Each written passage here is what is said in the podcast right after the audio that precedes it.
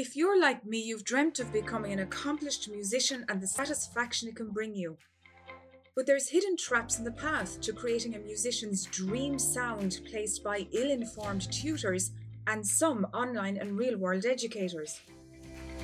We are forced to answer hard questions like how to grow as amateur musicians using time learning our craft intelligently, or how to achieve pristine musical sound quality without sacrificing wasted dollars.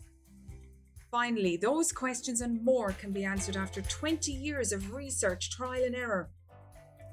Follow this podcast while I expose missing pieces of the musical puzzle to take you from hours of musical frustration to feeling the excitement of musical excellence. You can join the journey on MusicSecretsExposed.com. I'm your host, Sylvia, and you're listening to the Music Secrets Exposed podcast.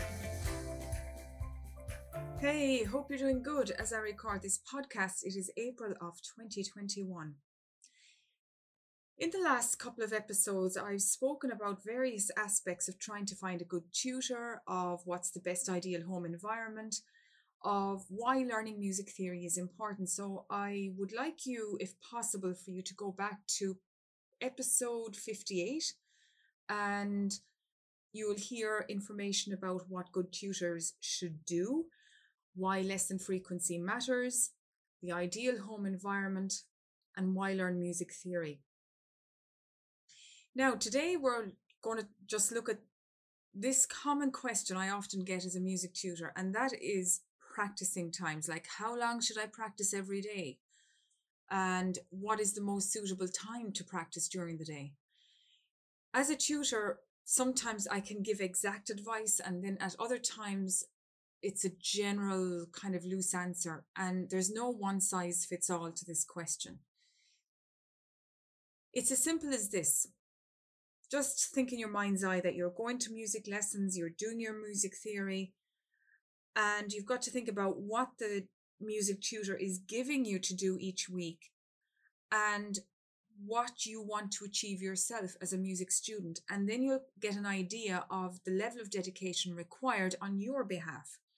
Now, you can say that going to your music tutor is like going to school. You do what your teacher tells you, and when you have your homework done after school, end of story done. While music is, is a bit different, if you want to achieve a high level of skill, you should be going beyond what your music tutor is guiding you to do. And I seldom see this spoken about or I seldom read it, or I seldom hear anyone mention this fact. But if you want to be really good at music, it goes beyond an expectation. It goes towards the goal that you want to set for yourself. Now, I understand that school children and teenagers and adults have lots of things in life to do. I also have lots of things to do myself. There's family life, there's school, there's university, there's all these different aspects, keeping healthy, keeping fit, all that. However, if you want to achieve a high level of skill in no matter what part of life you're focused on, it requires more action than you're used to giving. And music is no different. If you want to learn quickly, effectively, get a really good high level of skill, well, you'll have to do something you never did before. And that means give it more time, put more effort in, be more dedicated. And this is what I referred to back in episode 60 when I spoke about the musical home environment. Why creating a musical environment at your home is as important as going and attending your lessons routinely. Now, I don't want you to get this idea that you've got to be stuck to your instrument like glue. I'm not talking about that. But what you should do first is do what your tutor tells you. And when you've that task achieved, then expand your musical skill by maybe enjoying messing around with other instruments. In my own story as a music student, my main focus was learning piano. That was my focus of music. That was my main instrument of study. But in the other times that I had available, I used to play tin whistle. I used to, at the time, it was back in the 80s where we had cassette tapes. I used to play along with cassette tapes, and it developed a it was fun. Firstly, it was like great fun for me as a child growing up, but also it developed a very strong aural understanding of music.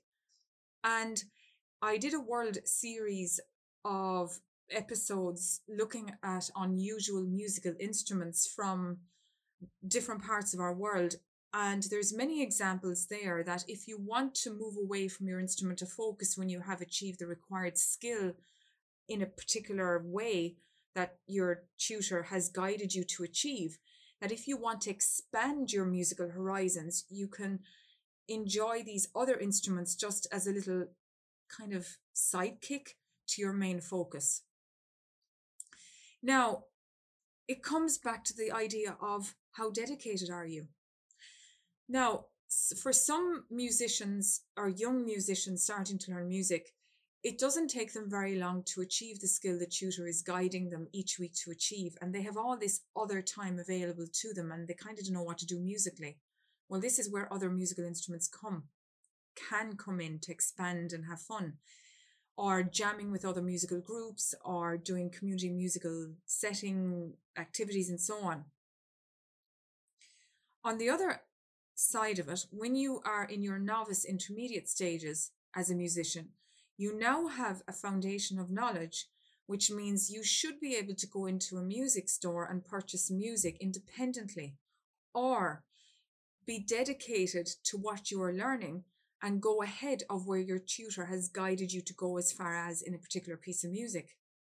Very often, due, due to the limits of time, I have to stop in the middle of a piece of music because the lesson time is up and the student is left hanging to finish the remaining part of that piece of music because I, as the tutor, haven't had the time to do it with them in a particular lesson.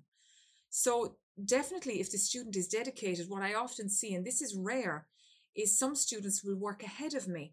And then when I see them in their next lesson, they have speeded up my process of tutoring them to learn this piece of music. And the whole learning procedure is exciting for both the tutor and the student, rather than being the one that's guiding and pulling the student along all the time. So I can't really give you an exact time to practice. How long should you stay practicing? You should practice as much or as long as it takes for you to get a good high level of skill. And as you go up into the intermediate advanced stages, what you will find is there will be challenging parts to rhythm and melodies that will take a significant amount of time for you to master. However, that's your challenge. And that's what will eat up a lot of your practicing time in the, you know, in those higher areas of study. But in the novice stages, you have sometimes the power as the student to work ahead of the tutor in certain times. And at other times, you have an opportunity maybe to explore other instruments for fun alongside your main instrument of study.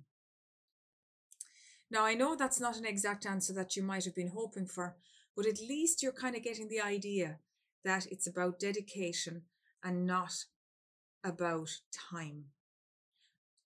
In tomorrow's episode, I'm going to look at performing in exam rooms, how to perform the best when you're going into a music exam room.